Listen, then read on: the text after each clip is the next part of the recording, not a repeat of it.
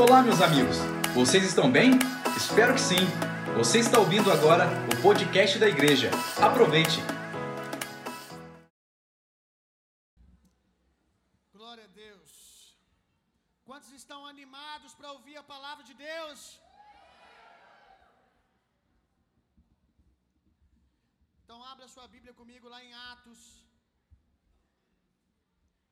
Atos dos Apóstolos, Atos da Igreja, Atos do Espírito Santo. Atos dos Apóstolos, capítulo 1, verso 8. Glória a Deus. Espírito Santo, fique à vontade no nosso meio. Nós sabemos que quando você se junta com a palavra, Espírito Santo, coisas extraordinárias acontecem. O mundo se fez por causa dessa junção. Todas as coisas foram feitas porque o Espírito de Deus pairava sobre um lugar. Porque o Espírito de Deus pairava sobre um lugar e disse Deus. Quando Deus falou, palavra e Espírito se juntaram e o mundo foi feito. Nós te louvamos, Senhor, por isso. E nós queremos que, assim como foi na criação do universo, assim como aconteceu por meio de Jesus, que era a própria palavra, e quando foi cheio do Espírito Santo, curas e milagres aconteciam onde ele passava. Nós desejamos essa realidade aqui hoje. Nós oramos para que, à medida que os irmãos forem crendo naquilo que está sendo ministrado, naquilo que está sendo liberado nesse lugar, sinais os acompanhem. Que sinais comecem a se manifestar nesse lugar em o nome de Jesus. Passeia no nosso meio, Espírito Santo. Passeia no nosso meio. Passeia no nosso meio. Revela Jesus nesse lugar. A pior coisa que pode acontecer essa noite, Senhor, é nós ficarmos reunidos aqui em nome de uma religião. A pior coisa que pode acontecer essa noite, nós ficarmos reunidos aqui sem a pessoa do Teu Espírito. Nós sabemos que Ele já está no nosso meio porque nós estamos percebendo os sinais. Mas nós oramos para que a Sua presença manifesta se aumente, seja aumentada ainda mais. Oh Jesus, essa noite é tão especial, Senhor. Essa noite é tão especial. Nós vimos a maior obra que o Senhor faz na vida de alguém, que é redimir um homem. E nós queremos que o Senhor estenda sobre nós que anos atrás tomamos essa decisão, a alegria da Sua salvação. Estenda a nós a Sua presença, a Sua glória. Traz sobre nós um batismo novo, um batismo de amor, um batismo de paixão pelo Teu nome. Traz sobre nós um batismo de poder de novo. Lembra-nos as promessas que foram liberadas sobre nós no início da nossa caminhada. Arranca respostas de nós, Senhor. Arranca respostas de nós. Nós não queremos viver fora do propósito, fora do centro da Sua vontade. E nós sabemos que sem a pessoa do Espírito Santo, nós vamos fazer tanta burrice. Nós vamos andar por caminhos tão distantes do Senhor. Mas a tua palavra diz que aqueles que são filhos de Deus, eles são guiados pelo Espírito de Deus. Por isso nós queremos ser batizados nessa realidade. Uma vida dominada e governada e guiada pelo Espírito Santo, em nome de Jesus. Amém, amém. Hoje eu quero falar sobre o poder profético do testemunho. Diga comigo, poder profético do testemunho. Eu quero falar sobre o testemunho em dois aspectos. Primeiro, sobre ser uma testemunha, e depois sobre contar testemunhos. Eu quero falar desses dois aspectos do testemunhar. Primeiro, ser uma testemunha, e segundo, contar testemunhos. Atos 1, 8. Olha isso aqui. Mas vocês receberão poder ao descer sobre vós o Espírito Santo. Olha o que o Espírito Santo vai fazer. Vocês serão minhas testemunhas. O que que é ser uma testemunha? Testemunha é ser uma prova viva acerca de algo, meu irmão. Se você está num júri e talvez alguém está até sendo condenado no meio de um júri injustamente. Se na prorrogação do segundo tempo entrar alguém no júri e falar, falar assim: Eu sou uma testemunha a favor dele. O juiz para tudo para ouvir essa pessoa. Aí essa pessoa diz assim: Eu tenho provas, eu sou uma testemunha, eu tenho provas incontestáveis de que ele é inocente ou de que ele é culpado. Diga comigo assim: uma testemunha vira a mesa. Onde uma testemunha chega, as coisas vão mudar, meu irmão. O quadro não interessa qual ele seja, se uma testemunha se manifesta, há até uma expectativa. Quando uma testemunha está num júri, todo mundo fica olhando. Cada testemunha que se assenta é uma possibilidade do quadro mudar, sim ou não? Então a testemunha ela tem esse poder. Olha isso. Uma testemunha carrega esse poder nele de mudar quadros, de mudar situações. E quando uma testemunha entra num lugar, a multidão ela fica com expectativa, porque quando ele abrir a boca, provas incontestáveis acerca de alguma coisa pode se manifestar. As pessoas deveriam reagir assim quando você chega nos lugares. Porque o Espírito Santo ele veio sobre você para fazer você uma testemunha. É por isso que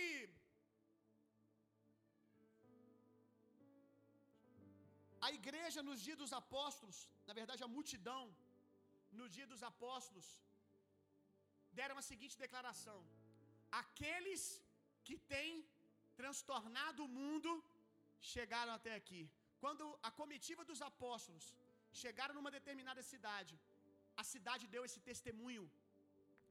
Aqueles que têm transtornado o mundo chegaram até aqui. O que, que eles estavam fazendo, falando? O que eles estavam dizendo? Aqueles que estão bagunçando as coisas, estão mexendo com o natural. Aqueles que aonde eles passam, o quadro muda de configuração. Eles chegaram até aqui. O que, que eles estão dizendo? Se eles abrirem a boca, coisas vão mudar. Não, você não entendeu o que eu disse. Se eles abrirem a boca aqui, eles vão transtornar esse lugar também.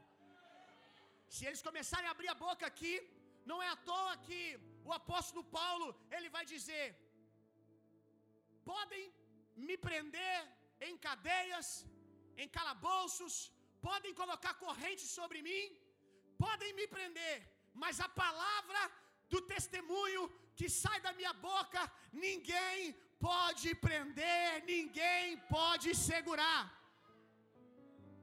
Ninguém pode segurar esse poder, meu irmão. Ninguém pode segurar esse poder quando a gente abre a boca com a consciência do que a gente carrega, da presença que a gente carrega, que pode mudar quadros e situações. João capítulo 15. João capítulo 15, verso 26 e 27. Quando, porém, vier o Consolador, que eu enviarei a vocês da parte do Pai, o Espírito da Verdade que dele procede, esse dará testemunho de mim, e vocês também testemunharão, porque estão comigo desde o princípio. Então, o Espírito Santo, quando ele vem sobre nós, a primeira coisa que ele dá, preste atenção aqui. Quando o Espírito Santo vem sobre mim, a primeira coisa que ele me dá é uma prova viva. O Espírito Santo é a primeira testemunha. Diga comigo, o Espírito Santo é a primeira testemunha. E ele testemunha para quem primeiro? Para você. Quando você aceita Jesus, o Espírito Santo, ele começa a te dar provas vivas. Por que, que você se rendeu a Jesus? Porque você descobriu que Jesus não era uma história para boi dormir. Você já tinha ouvido falar de Jesus quantas vezes, gente? Antes de. Ou, ou será que você foi um daqueles que, quando alguém te pregou sobre Jesus, você disse: Eu nunca ouvi falar sobre ele? Dificilmente tem alguém aqui assim. Só nos povos não alcançados. Mas aqui, vocês já tinham ouvido, visto filme sobre Jesus. Vocês já tinham ido, talvez, na igreja. Talvez você cresceu num contexto religioso, católico ou evangélico. Mas, um dia, tudo fez sentido. Um dia, caiu uma revelação no seu coração.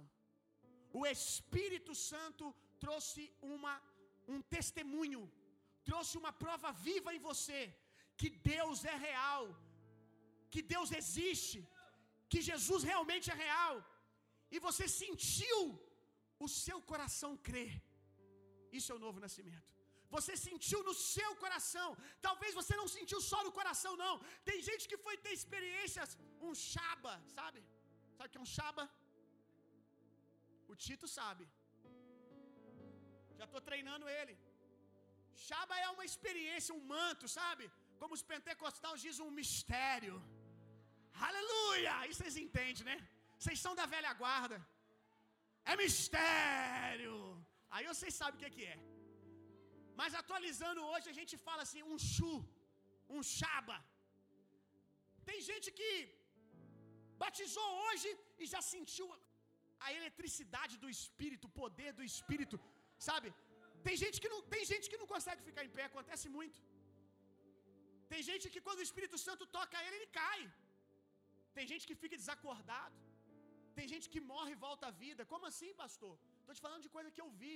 Eu já orei por duas pessoas e no ambiente aonde eu estava, tinha técnicos de enfermagem, irmãos que faziam enfermagem, que pegaram o pulso da pessoa e ela estava sem pulso nenhum. Imagina como que eu fiquei. Nossa, pastor, você deve ter ficado no avivamento só. Fiquei nada, fiquei com medo de ter morrido mesmo. Fiquei foi muito preocupado. Eu comecei a orar, menos Espírito Santo. Menos, menos. Volta o irmão. Duas vezes eu já vi isso com os meus olhos.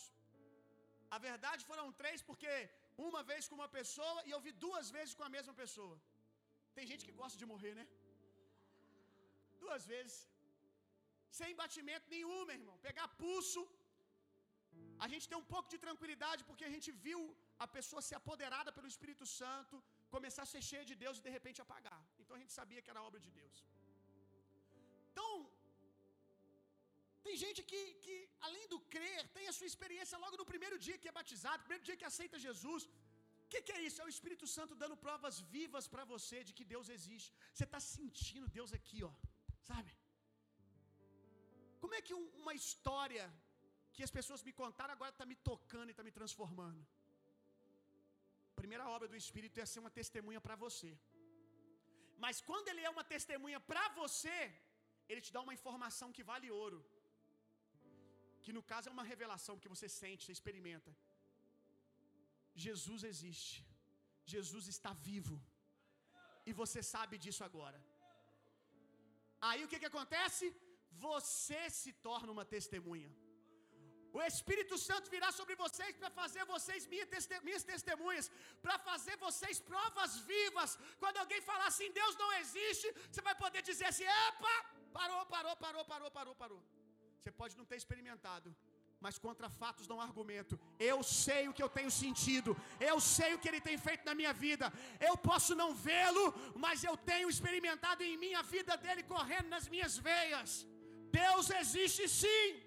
Aí a pessoa insiste, não existe, fala assim: Eu posso orar por você? E aí costuma as coisas acontecerem, porque quando uma testemunha fala, o ambiente muda. Já viu como é que fica uma sala onde alguém ousa começar a falar de Jesus? Você já deve ter visto isso no seu ambiente de trabalho. O ambiente está tenso, a coisa estranha, de repente, alguém começa a falar de Jesus, alguém fala assim: Nossa, que delícia. Quem já viveu coisas desse tipo? A pessoa fala assim: Fala mais que. Quem já viveu assim? De um não crente falar assim: Nossa, que delícia, fala mais. Às vezes não está nem entendendo a profundidade do que você está falando, mas ele está experimentando um ambiente. O que, que é isso? Testemunho está mudando o quadro daquele lugar. O mundo espiritual fica bagunçado, meu irmão. Porque alguém tem provas incontestáveis acerca de algo. Que algo é esse? Jesus vive. Jesus vive. Eu sei disso. Eu sou prova disso. Porque, meu irmão, imagina para os discípulos que andavam com Jesus e ninguém contestava enquanto Jesus estava na terra de que ele era um homem sobrenatural. As pessoas podem negar que Jesus é Deus, mas ninguém pode negar que ele foi um homem extraordinário. E até um, um ateu estudioso sabe disso, que ele foi um homem fora da média. Então era incontestável, enquanto Jesus estava na terra, de que ele era um homem especial, ainda que as pessoas não crescem que ele era Deus. Aí Jesus morre. Quando Jesus morre, os discípulos aparecem depois falando assim: Ele morreu, mas ele ressuscitou. Ele foi lá na casa onde a gente estava, ele passou um tempo com a gente, a gente viu ele na casa, ele conversou conosco, ele orou por nós, ele liberou palavra na nossa vida. O que que alguém que viu Jesus morto na cruz, viu sendo levado para o túmulo, vai dizer para alguém que está dizendo que ele está vivo? Prova. Sim ou não? Prova. Como é que você vai me provar que ele está vivo? Aí é o poder do Espírito Santo. Os discípulos podiam falar assim: Olha, o que, que Jesus fazia quando ele estava vivo? Conta aí, conta aí o que você viu ele fazer. Aí a pessoa falava assim: Ah, eu vi ele curar aquela mulher do fluxo de sangue. Ah, eu vi ele curar a filha do tal Jairo. Ah, eu vi ele ressuscitar Lázaro. O que, que Jesus fazia mais? Fala aí. Jesus orava e os demônios eram expelidos. Então você sabe que eu não sou Jesus, né? Aí a pessoa, não, eu sei que você não é Jesus. Mas se eu te dizer que Jesus está dentro de mim, que ele vive por meio de mim, prova. Aí a pessoa diz assim: Eu não sou médico, né? Você sabe disso, né? Tem alguém doente aqui? Eu quero orar por alguém. Aí os discípulos oravam e as pessoas eram curadas. Os discípulos oravam, as pessoas eram ressuscitadas. Os discípulos oravam, as pessoas eram libertas. E as pessoas diziam assim: realmente Jesus vive, porque só Jesus pode fazer isso. Ele vive por meio desses doze homens. Eles vivem por, ele vive por meio dessa igreja de Juiz de Fora. Ele ainda vive. Isso é o poder do testemunho, meu irmão. E é isso que a gente está negligenciando. É isso que a gente está calando. Porque uma testemunha só é uma testemunha poderosa se ela fala, se ela bota para fora, se ela, se ela traz luz sobre o caso. Uma testemunha poderosa é alguém que fala o que viu, que fala o que tem experimentado. E nós temos nos calado, meu irmão. Aleluia. Quando a gente fala de falar, de ser uma testemunha, alguns questionamentos vêm na cabeça de algumas pessoas. Quero falar de algum deles. Primeiro questionamento, que eu já fui confrontado por isso. Ah, pastor, mas se a gente ficar contando o que Jesus fez, o que Jesus está fazendo por meio de nós, se eu ficar contando que quando eu orei por uma pessoa ela foi curada, se eu ficar contando que eu orei por uma família ela foi restaurada, se eu ficar contando que eu orei e uma pessoa foi liberta, eu vou perder o meu galardão, porque a Bíblia diz que aquilo que você faz em secreto, em secreto você será recompensado, e aquilo que você faz em público você já recebeu o seu galardão. Isso é verdade. Mas acontece que quando se fala do poder do Espírito favorecendo o outro, esse galardão não é seu. Você falando ou não, ele não pertence a você. Esse é o galardão de Jesus. A Bíblia diz que o cordeiro é digno do fruto do seu penoso trabalho. Não falar do que Jesus está fazendo é tirar de Jesus o galardão que pertence a ele, meu irmão. É tirar de Jesus a, a, o, o é, é negar, devolver a Jesus o que pertence a Ele. É óbvio que muita coisa que você vai viver com Deus, como por exemplo, abençoar alguém financeiramente, você não vai contar. É uma coisa pessoal sua. Tem algumas experiências que eu tive com Deus que são lindas e que eu nunca contei para ninguém, ou contei para poucas pessoas, porque no meu coração eu falei: Isso aqui vai ficar entre eu e Jesus. Mas eu não posso ver Jesus curar ver Jesus transformar as pessoas e me calar, porque isso é glorificar Deus, meu irmão. Quando eu conto um testemunho para alguém, a pessoa fala assim: glória a Deus, Deus foi glorificado. Quando eu não conto, eu estou deixando de glorificar a Deus. Deus está deixando de receber, Jesus está deixando de receber a glória pelo trabalho dele. Aí vem um outro questionamento comum. Ah, mas o que a sua mão direita faz, a esquerda não pode ficar sabendo, e quem disse que você cura? Quem disse que a mão que está curando é a sua? Quem disse que quem está libertando os demônios é o seu nome? Isso não é obra sua. O que a mão esquerda faz, a direita não deve ficar sabendo, meu irmão. Fala das suas obras com o órfão e com a viúva. Aquilo que você faz,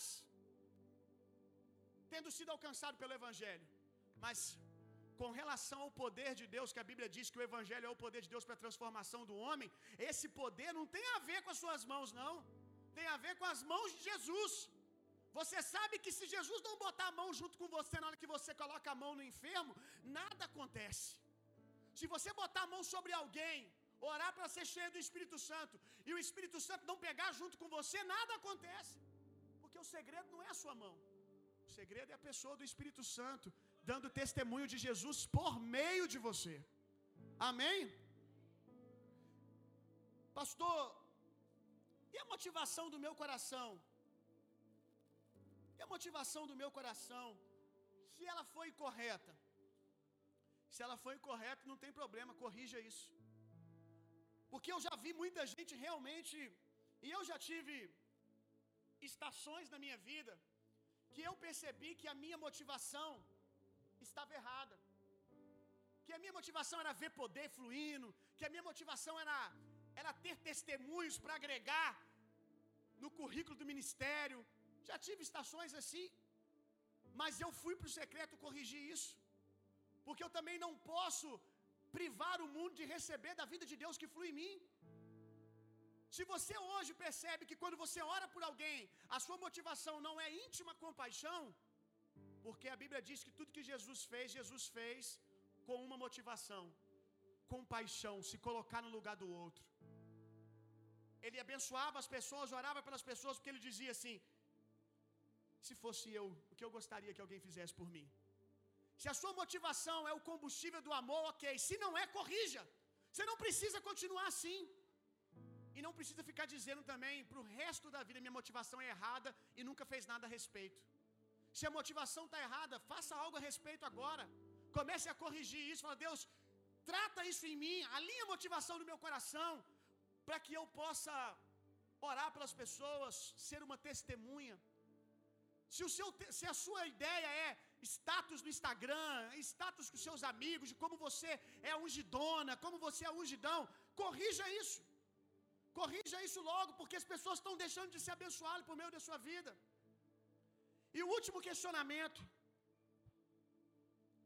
é verdadeiro o meu testemunho? É verdadeiro o meu testemunho? Eu sou uma testemunha verdadeira? Eu realmente tenho experimentado essas coisas em mim primeiro? Ou eu sou uma figueira cheia de folhas e sem fruto? Eu tenho uma pregação que eu não sei se está no spot da igreja, no Spotify da igreja, no podcast, que é sobre a figueira qual Jesus amaldiçoou. Aquela figueira, ela é a figura de muita gente. Folhas bonitas, folhas bonitas, mas ausência de veracidade, é, de verdade, ausência de fruto. As folhas apontam para o sobrenatural. As folhas apontam para o sobrenatural, que dá sombra, que dá refrigério para quem está passando tribulação. Ter folhas é importante. Todo cristão, todo cristão precisa ter folhas e frutos. Diga comigo, folhas e frutos. As folhas falam do sobrenatural. É o que dá refrigério para quem está com calor. É o que atrai, porque de longe numa árvore você não consegue ver com qualidade os frutos, você vê se ela está verdinha, se ela está cheia de folha. Quando você está de longe e você vê uma árvore cheia de folhas, é um convite, você pensa assim: pode ser que eu encontre sombra e alimento lá. As folhas, elas nos atraem, como Jesus ficou atraído pela figueira. A Bíblia diz que Jesus, com fome, ele olhou de longe, ele viu uma figueira, ela estava cheia de folhas, ele pensou: tem fruto. Aí ele foi cheio de expectativa. Só que chegou lá, ela só tinha folhas e não tinha fruto. Aí ele amaldiçoou a figueira. Do mesmo jeito que o mundo tem amaldiçoado a igreja. Muita gente vem na igreja cheio de expectativa de encontrar fruto. O que é fruto? A Bíblia diz o que é: amor. Fruto é o fruto do Espírito. As pessoas elas vêm na igreja buscando cura também, física, emocional, libertação. Mas eu quero dizer uma coisa para você, meu irmão. Alguém pode ir curado fisicamente para o inferno, se ele não nascer de novo. Ele pode receber uma cura física e ainda assim para o inferno. Ele pode receber uma restauração do casamento e ir com o casamento e tudo para o inferno. Porque veio na igreja, recebeu o sinal, foi curado, sentiu uma presença. Mas quando ele começou a conviver um pouquinho com a figueira, Ele ficou chateado, decepcionado. Porque a propaganda, as folhas são boas, mas quando você chega perto, você morre de fome, você não encontra amor. Aí o mundo amaldiçoa a igreja. Igreja não presta. Igreja é isso, igreja é aquilo. Eu tenho raiva. Muita gente fala assim: eu tenho raiva de Deus. Se você for aprofundar um pouquinho, você vai descobrir que ele não tem raiva de Deus. Ele tem raiva do Deus que apresentaram para ele. Ele não tem raiva, na verdade. O problema dele não é com a igreja, porque a igreja é apaixonante, meu irmão. O problema dele é com a figueira, a igreja capenga que apresentaram para ele. Que tinha chu, sinais e maravilhas, mas não tinha amor para dar. E é um desafio isso, meu irmão. Porque muitas vezes a gente se empolga com as folhas e esquece do fruto. Mas o que mata a fome do homem, a que mata a fome do homem perdido é o amor de Deus fluindo de dentro de nós, meu irmão. Então a pergunta é: eu sou uma testemunha verdadeira? Ou eu sou só uma figueira cheia de folhas bonitas? Porque, meu irmão, orar pelas pessoas é muito importante e é bom. Mas é mais fácil orar pelas pessoas do que ter que conviver com elas. Orar pelas pessoas para elas receberem o Espírito Santo, serem libertas, curadas emocionalmente da depressão, tudo isso é lindo. Mas é mais fácil você meter sua mãozinha em alguém e abençoar do que quando essa pessoa começa a conviver com você dentro da igreja. Tem muita gente que quer ser o Jesus, presta atenção nisso aqui. Tem muita gente que quer ser o Jesus que vai andando no meio da multidão e a multidão vai sendo curada, mas pouca gente quer ser o Jesus que a Bíblia diz que quando ele não encontrou fé para as pessoas, para que as pessoas fossem curadas, ele saiu por toda a parte ensinando. Tem que ter muito amor para ensinar, meu irmão. Muita paciência, muito fruto do Espírito. Botar a mão nos outros, você bota e vai embora. Agora, fazer o que Jesus fez. Uai, se eu chego aqui as pessoas não creem, tá fácil de resolver. Eu vou começar a ensinar, porque fé vem, vem pela palavra. Eu vou começar a ensinar aqui de vilarejo em vilarejo. Sabe o que, a maioria de nós faria? Vamos pro próximo. A gente gosta da praticidade, do fast food, sabe? Mas tem gente, meu irmão, que o processo de cura dela não vai vir por uma imposição, sua, imposição de mão sua, não.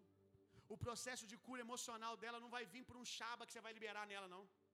O processo de cura vai ser quando você sentar com ela, ela sendo difícil, ela pensar assim: rapaz, já passou da hora de eu abrir meu coração, porque eu sou uma pessoa tão difícil, eu dou tanto coisa nessa pessoa, e ela continua olhando para mim com olhar de amor. Isso é poderoso, meu irmão. Ou é só eu que conheço gente que já foi na igreja, experimentou um chu, viu cura? Porque na televisão você quer ver cura, liga na televisão, tem um monte. E eu não estou dizendo que não é verdade, não, eu creio que é verdade. Tem um monte de cura lá. Seus amigos já viu curas extraordinárias. Mas o que está faltando, o mundo vê é Cristo em vós, é Cristo em nós, e Cristo é a graça de Deus, é o amor de Deus, é poder para a salvação do homem, é para cura, é para milagre, mas também é para paciência, longanimidade, domínio próprio, mansidão, amor. E é isso que a gente precisa, amém, irmãos? Ser uma testemunha de verdade, porque olha só, olha o perigo que é alguém se admirar com as suas folhas e começar a conviver com você e você não ser de verdade. Essa pessoa pode amaldiçoar a igreja e não querer voltar nunca mais. Hein? Se bobear, tem gente aqui que está dando uma segunda chance agora, mas já foi machucado por gente assim. Gente que tinha uma propaganda boa, maravilhosa, uma árvore linda, mas quando chegou perto te feriu ao invés de te alimentar. Hein? Não vou nem pedir para levantar a mão, mas eu sei que tem gente aqui que passou por isso, está dando uma chance de novo, porque você não consegue viver sem Jesus, você sabe que Jesus Jesus não é mula sem cabeça, Jesus tem corpo, amém? E qual que é o corpo dele? É um povo difícil às vezes chamado igreja. Amém? Aí você vem para a igreja, mas muitas vezes machucado. Esse é o perigo da gente ser essa propaganda enganosa, meu irmão. As pessoas as pessoas, elas quando elas chegavam perto de Jesus, eu, eu, digo, eu digo isso, de longe Jesus era lindo, porque Jesus tinha folhas também. Nós não temos problema com folha, nós não temos problema com milagre, com dons espirituais. Jesus de longe ele era lindo também. Quem olhava para ele, a multidão vinha correndo para receber a cura mesmo, física, emocional, libertação. Só que Jesus, presta atenção nisso aqui. Jesus de longe ele era lindo, de perto ele era irresistível. Quando você chegava perto, de longe você tinha uma suspeita. Parece que é maravilhoso. Quando você chegava perto, você não conseguia sair mais de perto. Porque era verdade, tinha fruto também, tinha amor também, meu irmão. Amém? Para você ser uma testemunha verdadeira, você precisa buscar quatro testificações ao seu respeito. Quando você tiver essas quatro, você está alinhadinho como um discípulo aprovado. Eu ainda estou falando sobre ser testemunha, não estou falando sobre falar testemunhos. Quem quiser anotar João 5, verso 33 ao 39, Jesus fala de quatro que testificam sobre ele.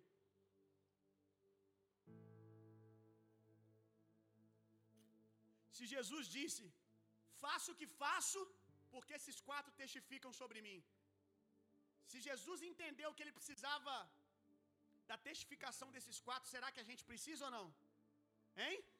Se Jesus disse que esses quatro respaldavam o testemunho dele, nós também precisamos desses quatro respaldos. Quais são? Anota aí. Está em João 5, 33 ou 39. Eu só vou mencionar. João Batista. Ele disse: João testificou sobre mim. Ah, pastor, mas João Batista já morreu. Como é que eu vou ter esse testemunho? Aqui está falando de legado. Quem veio antes de você que respalda você? Quem você tem servido que fala assim, é homem de Deus de verdade, é uma mulher de Deus?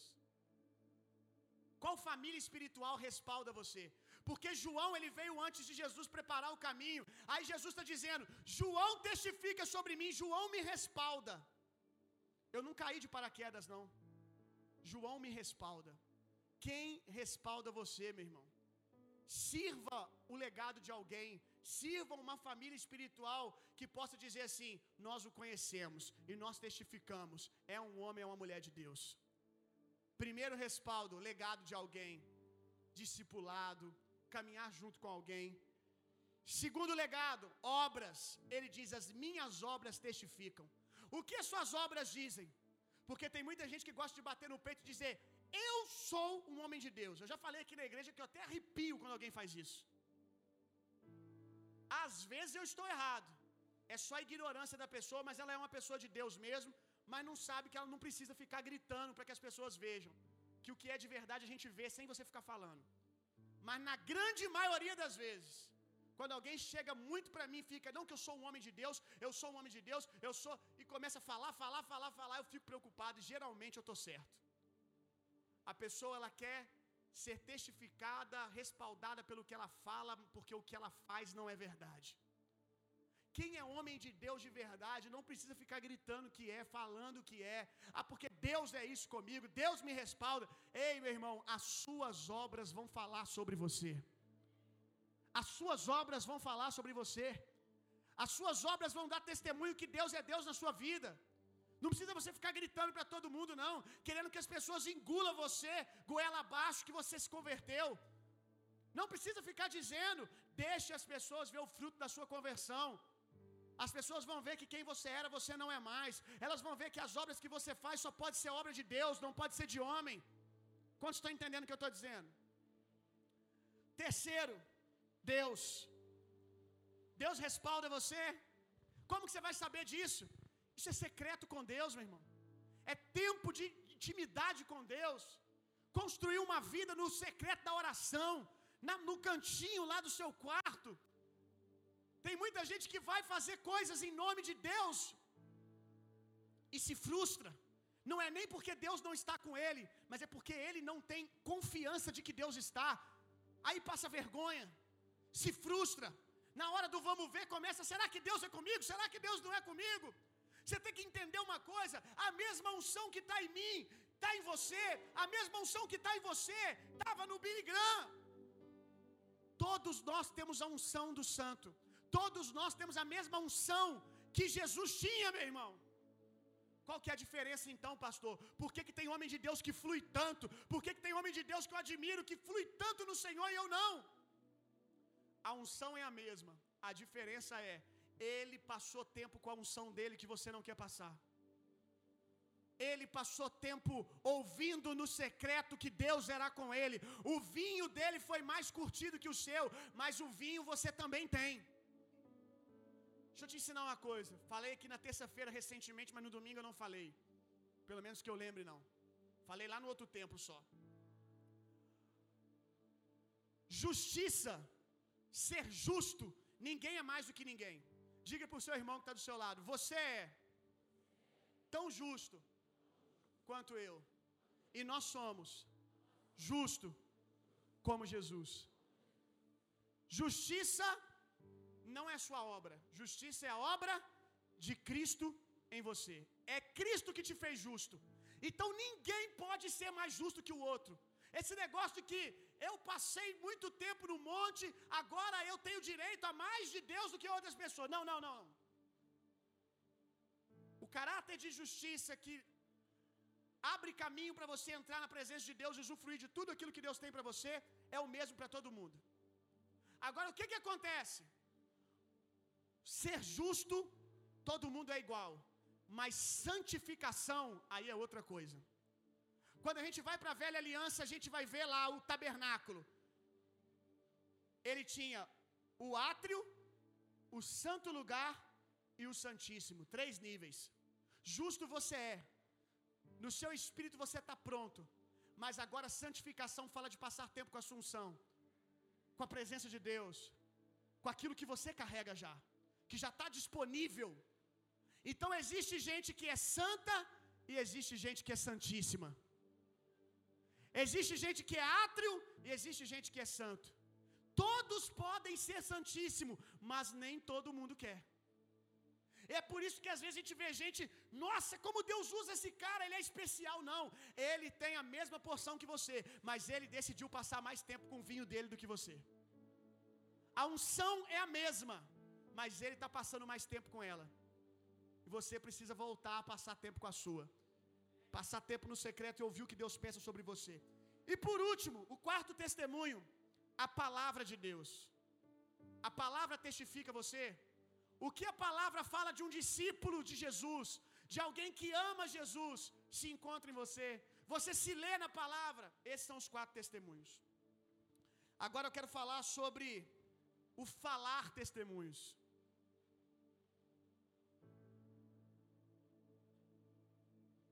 Isso já não é para quem que nível de figueira que essa pessoa é, com fruto ou sem fruto. O falar testemunho ele tem poder na vida de qualquer um, até um não crente, quando ele libera um testemunho do que Deus fez, ele não sabe, mas algo sobrenatural está começando a acontecer ali. Eu vou te explicar por quê. O falar testemunhos é para todos vocês aqui. Todos vocês devem começar a abrir a boca de vocês. Pastor, mas eu ainda não posso falar sobre mim. Porque eu, pastor, não me sinto sendo uma testemunha de Jesus. Eu quero eu quero me ajustar para que eu tenha estrutura para quando as pessoas vierem, eu poder cuidar delas como elas merecem. Só não fica dando essa desculpa para você mesmo por muito tempo. Porque talvez você está dando essa desculpa para permanecer do jeito que você está. Mas o falar testemunho não precisa nem ser um testemunho seu. O testemunho ele carrega uma carga profética tão grande, tão poderosa, que quando você fala de uma coisa que Deus fez, que nem foi na sua vida, foi na vida de outra pessoa, aquilo está carregado de poder de Deus, eu vou te provar agora. Se a gente quiser sacudir essa cidade, você só precisa começar a contar o que Jesus está fazendo aqui, nesse lugar, por meio dos seus amigos e talvez por meio de você. Abra sua Bíblia comigo, lá em Apocalipse capítulo 19.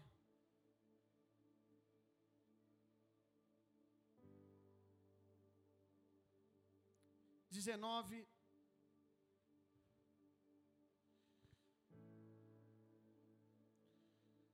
Deixa eu ver o verso aqui. Verso 10.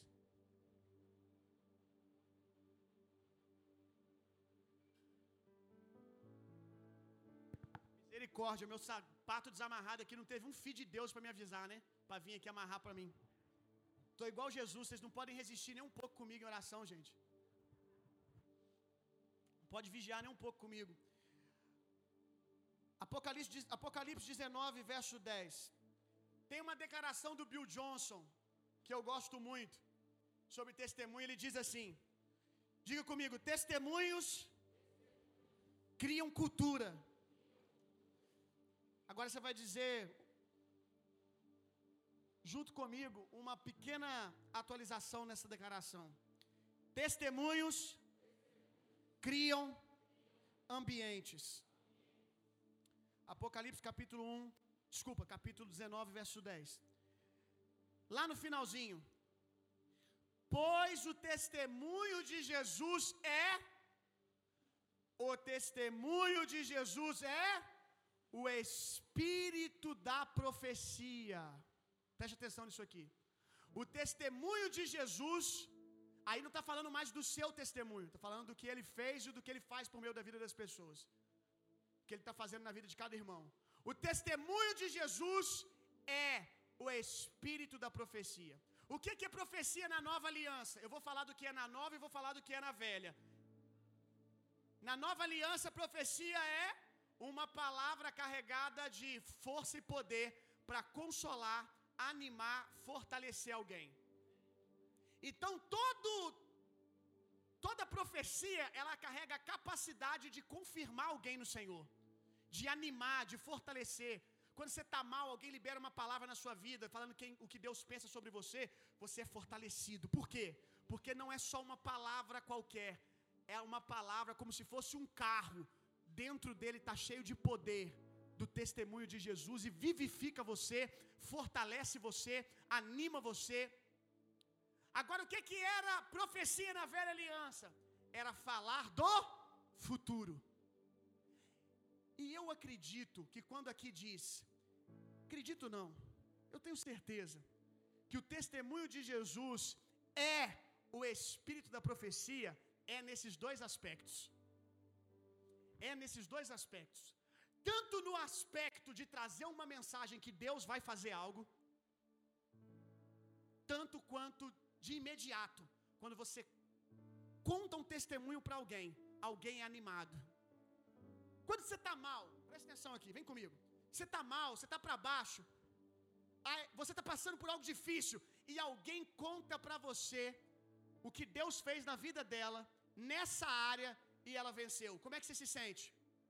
Consolado, animado, fortalecido. Você sai dali com qual convicção? Rapaz, se Deus fez na vida dele, vai fazer na minha também. Aí você sai animado. Você estava cabisbaixo, agora você sai animado. O, o profético na velha aliança, como é que era o profeta? O que saía da boca de um profeta era decreto. Se um profeta falasse algo, ia acontecer, meu irmão. E eu creio que quando aqui diz que o testemunho de Jesus é o espírito da profecia, fala nesse aspecto da velha aliança de ser também um decreto. Quando você dá um testemunho para alguém, essa pessoa não sabe, mas ela já foi pega. Um decreto saiu da sua boca, meu irmão. Como assim, pastor? Eu estou contando o que Deus fez na vida da Maria. E quem está ouvindo é a, a, é a Paula. Pois o testemunho carrega o espírito da profecia. Quando você está falando o que Deus fez na vida da Maria, uma mensagem está chegando para Paula. É um decreto. Deus vai fazer de novo. Quantos estão entendendo o que eu estou dizendo? Deus vai fazer de novo. Ele não só anima a pessoa ali na hora, mas é um decreto. É um decreto, é uma palavra de ordem. Ei, mundo espiritual, Deus vai restaurar essa família também. Enquanto você está contando da restauração que Deus fez na outra família. Porque o testemunho de Jesus carrega uma carga de profecia. E a profecia na velha aliança, quando ela era dita, os ambientes eram mudados, os ambientes eram transformados. Eu quero dizer para você que aquilo que você conhece, que você já viu que Jesus fez na vida de alguém, se você começar a contar isso, vai ser como um profeta falando e dando decreto na vida das pessoas. Ei, meu irmão, a pessoa não tem como se defender contra isso, ela já te ouviu, já está decretado, Deus vai fazer ali também. Porque o que Deus fez lá na vida da Maria, o que Deus fez lá na vida da Maria, o testemunho carrega esse poder. Aquilo que Deus fez nela fica presa na história. Quantos estão entendendo o que eu estou dizendo? Fica preso no testemunho. Aí você pega esse poder que transformou a família da Maria e você sai carregando no bolso. Como? Com a história da Maria. Quando você conta a história da Maria para Paula, que está passando pela mesma coisa, você libera decreto sobre ela. O poder que transformou a Maria está sendo liberado ali agora e a Paula nem sabe. Aí passa uma semana, a Paula te liga. Sei que está acontecendo comigo, mas eu decidi dar mais uma chance para o meu casamento. Você pode começar a pegar comigo em oração? Você pode começar a me ajudar? Sabe o que é isso? Poder do testemunho. O quanto que você conhece daquilo que Deus já fez, meu irmão? Quem aqui já conhece a história do que Deus fez na vida de alguém? Não precisa nem ser na sua. Levanta a sua mão. Meu Deus, quanto poder está nesse lugar, meu irmão. Como esse lugar está cheio de poder. E quanto poder está sendo desperdiçado, né? Porque você pensa, você não tem nada para oferecer. Você tem um testemunho do que Jesus fez na vida de alguém, do que Ele está fazendo na sua vida. Está na hora de você começar a abrir a sua boca, meu irmão. Está na hora de você começar a abrir a sua boca e contar para todo mundo o que Deus está fazendo. E hoje, a gente ainda tem ao nosso favor as redes sociais, que naqueles dias eles não tinham. Hoje, gente, o que a gente ouve de testemunho, de gente que veio parar aqui na igreja por causa de um story, de uma postagem no Instagram, não é brincadeira, meu irmão. O tanto de gente que manda assim, eu senti a presença de Deus aqui na minha casa, e eu tenho que experimentar o que Deus está fazendo nesse lugar. O que, que é isso? É a internet fazendo o meu trabalho, o seu trabalho. É o Instagram contando um testemunho que carrega uma bomba de profecia. E quando alguém vai lá e clica no story, no seu, no da igreja, uma mensagem chega para ela. Deus está fazendo lá e ele começou a fazer aqui agora também. Deixa eu ver se eu consigo abrir aqui para me ler um negócio para vocês. Não sei se vai dar certo.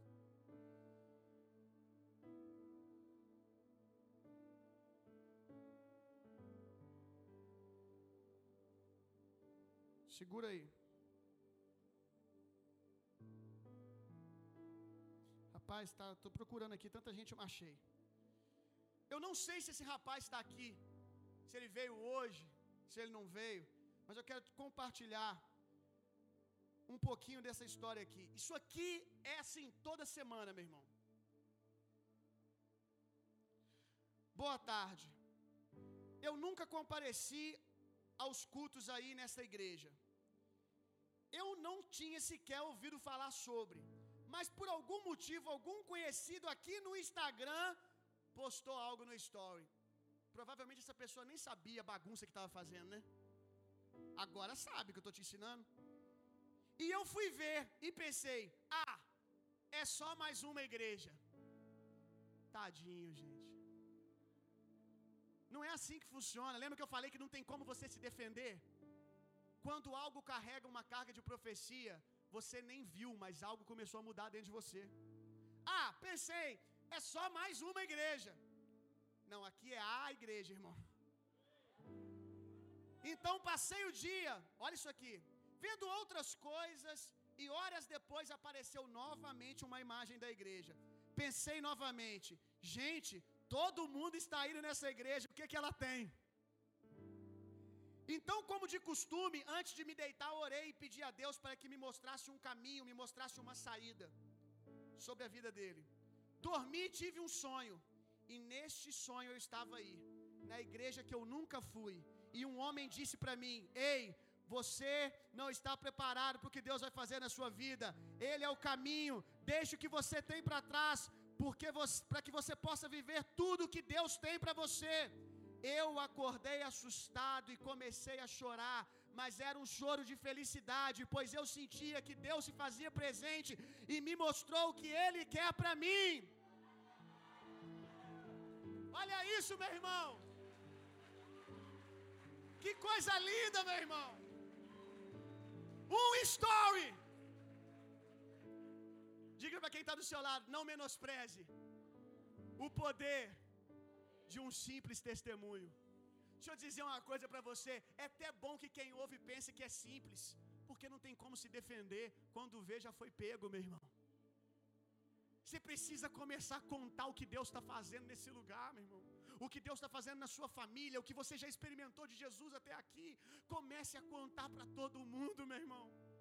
Deixe o mundo saber que Jesus vive e você é uma testemunha disso.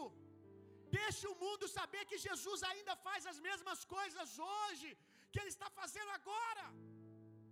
O Intor está trabalhando no Uber e constantemente ele me manda mensagem dentro do Uber. Aí, pastor, tô com a irmã aqui no Uber aqui. Às vezes ele liga, bota no viva voz. Eu tô com a irmã aqui no Uber, pastor. Ele me mandou essa hoje. E ela falou comigo que ela vai aí na igreja, e a, e a, irmã falando no fundo: Eu vou mesmo, que coisa linda, pastor, que discípulo abençoado, hein? Ele deixa que atmosfera, ai Jesus,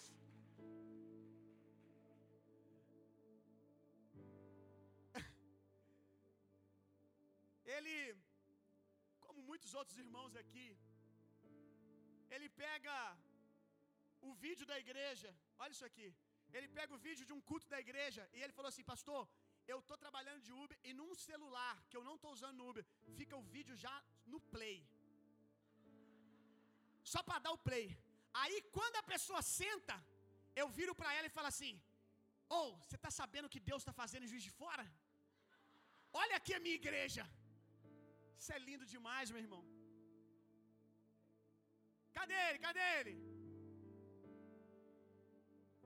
Deus abençoe, meu irmão. Esse Uber tá abençoado, hein? Ele fala mesmo, irmão. Ele fala. Não dá sossego, né, irmão? Enquanto você não vier aqui, te busca até em casa, irmão. Te busca até em casa. Que coisa linda, meu irmão. Tá aí, ó. Pegou ele duas vezes. Aí já era, ó. Uma já é difícil resistir, né, Wito? Olha aí. Meu irmão, preste atenção aqui. Que coisa linda. Que coisa linda. Quanta gente é tocada e arrastada pela presença de Deus só porque Ele conta do que Deus está fazendo. Quantos aqui eu já ouvi histórias e mais histórias do dia que você decidiu abrir a boca no seu trabalho e contar o que você está vivendo com Jesus? Para de guardar isso aí dentro, meu irmão. Graças a Deus está passando agora a vitória do Flamengo. É, gente? Gente, misericórdia, a gente está começando a ter sossego agora. Aí. Ô povo atribulado, viu? Hoje, ó, eu já pensei em ser flamenguista, mas por causa de vocês eu não consigo. Vocês são chato demais. O time do Flamengo esse ano quase me conquistou, porque estava um timaço. Mas quando você olha para os discípulos do Flamengo, ah, não. Não dá, não. Eles são muito enjoados. Eu fico com medo de eu ficar assim. Irmão. E eles são apaixonados, né? É flamenguista, corintiano, atleticano também é bastante. Vascaíno também, irmão? Tem uns que é, que é avivado. Eu sei que tem torcedor ferrenho em todo time de futebol, até no Tupi, né? Tem uns caras que, que grita mesmo. Mas às vezes o que eu sinto falta, o que eu sinto falta, é da gente ver essa mesma paixão. E eu não estou aqui exortando os irmãos flamenguistas, não. Continua comemorando, que também vai, vai ficar assim para sempre, não. Aproveita. Eu só estou dizendo, meu irmão, para flamenguista, para corintiano, que se a gente fosse tão apaixonado por Jesus e pela sua igreja, do jeito que alguns são por futebol quando o seu time está ganhando. Alguns falam assim, rapaz, eu vi essa semana. O Vasco, presta atenção nisso aqui. O time do Vasco levantou em uma semana 70 mil sócios torcedores para salvar o administrativo do clube. Ó, ó os irmãos. É! Já devem tudo ter mandado a oferta deles. Gente, 70 mil seguidores se associaram ao clube em uma semana, porque o clube mostrou uma necessidade. Aí, não esses irmãos aqui da nossa igreja, esses não. Mas eu vejo em outros lugares. Em outro, aqui não tem isso. Irmão querer discutir comigo sobre se eu devo ser fiel no meu dízimo e na minha oferta. Mas para um time de futebol, os caras levantam 70 mil pessoas em uma semana. E a gente, para construir a casa que a gente estava construindo, às vezes eu tinha que suar aqui para levantar uma oferta para comprar uma lata de tinta. A casa está lá, terminando, graças a Deus. Ei, glória a Deus, Deus é bom. Mas a gente poderia ter feito muito mais bonito. Deus veio na prorrogação do segundo tempo, alguém pagou a casa. Mas numa igreja de 400 pessoas, às vezes final de semana que reúne 350, 380, às vezes até 400 pessoas aqui no domingo. A gente não conseguir construir uma casa e precisar de alguém que a gente nem conhece vir aqui pagar a conta? Vergonha, meu irmão. A gente não pediu 70 mil sócios torcedor, não. Só 400 sócios torcedor da igreja de Jesus era o suficiente. Só 400. Será que a gente está entendendo, meu irmão? A gente está apaixonado pelo o testemunho, que é ser uma testemunha de verdade? Será que a gente está vibrando na mesma proporção? Vai para casa pensando nisso. E se não tá, começa a vibrar. Pode postar Flamengo, Corinthians, Cruzeiro, Vasco. É bacana, é lícito a gente torcer, é lícito a gente brincar. Eu gosto, eu gosto da brincadeira da galera, eu me divirto. Mas, meu irmão, time de futebol passa. Isso passa. O que não pode passar, perdendo ou ganhando, é o nosso fogo, é a nossa paixão pelo Senhor, em ser uma testemunha dessa grande obra. O que nós carregamos é o poder de Deus, Romanos diz: o que nós carregamos é o poder de Deus para a transformação do homem. Vamos parar de negligenciar isso, meu irmão e vamos botar para fora? Será que você pode começar a usar suas redes sociais? Será que você pode começar a usar a sua vida, a sua história para proclamar que Jesus está vivo? Quem pode fazer isso? Então se coloque de pé no seu lugar, meu irmão. Porque o poder do Espírito Santo vai vir sobre nós essa noite. Mais uma vez, para quê? Para sermos testemunha da obra de Cristo. Não é apenas para sentir um chu no domingo o que Deus faz em você não é apenas para você. O que Deus faz aqui em você no domingo é para que você conte, meu irmão. Deus quer te dar uma experiência todo dia que você orar. Mas essa experiência não pode parar em você. Porque a Bíblia diz que o que flui de nós é um rio de vida, e rio não para, ele sai de mim. Eu sou, eu sou a, a, a primeira expressão desse rio, mas ele vai correndo na vida das pessoas e vai abençoando a vida das pessoas.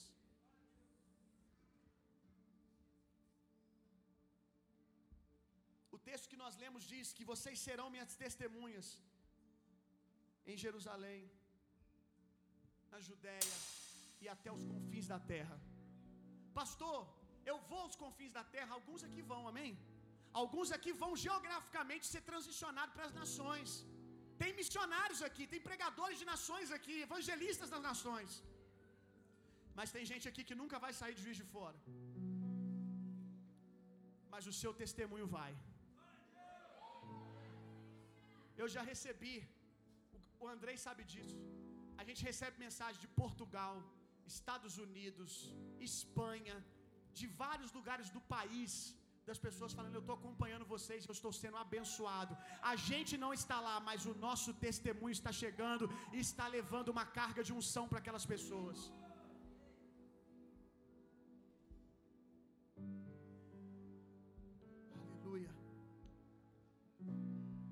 Deixa Deus soprar o que Ele está fazendo no nosso meio, meu irmão, para os quatro cantos da terra. Tem muita gente que precisa disso para ser socorrido, para ser alimentado, para ser curado. Que tem de testemunho de gente que foi curada numa pregação do Spotify, do podcast. Porque o testemunho carrega poder. Espírito Santo, eu oro para que você venha, que o Senhor venha nos apoderar mais uma vez essa noite para sermos testemunhas. Nós não nos calaremos mais. Nós não nos calaremos mais. Enquanto eu preparava essa mensagem hoje à tarde, Jesus falou comigo: 2020 vocês vão perder o controle de tudo. Vocês têm, Deus falou comigo enquanto eu preparava essa mensagem. Vocês têm até o final do ano para organizar o que vocês querem organizar. Para vocês organizar a equipe que tem que ser organizada, porque depois não vai dar mais para segurar, meu irmão. 2020, meu irmão, vai ser um culto atrás do outro e você vai estar tá aqui ministrando na vida das pessoas, porque nós vamos precisar de mais voluntários, nós vamos precisar de mais obreiros e obreiras. Chegou a nossa hora, 2019 ainda foi o ano da fundamentação, meu irmão. 2019 a gente estava só fundamentando. É o segundo ano da igreja, meu irmão. É só dois anos. Mas o terceiro ano da igreja vai ser Atos 3, amém? O terceiro ano da igreja vai ser Atos 3. Eu não tenho prata nem ouro, mas o que eu tenho eu te dou. Levanta e anda. Chegou a hora, meu irmão. Até o final desse ano nós vamos clamar por mais e mais do poder de Deus. Porque 2020 nada vai nos segurar mais, meu irmão. Se você está nesse lugar aqui hoje, você entrou aqui você nunca fez uma oração dizendo: Jesus, a minha vida é sua. Eu quero que você levante a sua mão aonde você estiver, se você quiser entregar sua vida para Jesus. Se alguém aqui precisa, Deus abençoe a sua vida. Se, Deus abençoe a sua vida. Deus abençoe a sua vida. Se você quer voltar para Jesus, ergue a sua mão. Deus abençoe. Deus abençoe. Deus abençoe. Deus abençoe. Isso é só um sinal, meu irmão. Você que levantou sua mão, corre aqui na frente, vamos orar junto. Estou descendo aqui para te esperar. Vem, vem, vem, vem. Você que quer voltar para Jesus, você que quer conhecer Jesus. Eu não estou te perguntando se você quer conhecer religião, não. Não é para conhecer religião, não. É para conhecer Jesus. Sai do seu lugar e vem aqui à frente. Aleluia. Cadê os ministros? Cadê os obreiros? Venham orar por eles. Nós vamos orar por você agora, meu irmão. Sai do seu lugar. Sai do seu lugar. Isso. Dá espaço aí para ela chegar.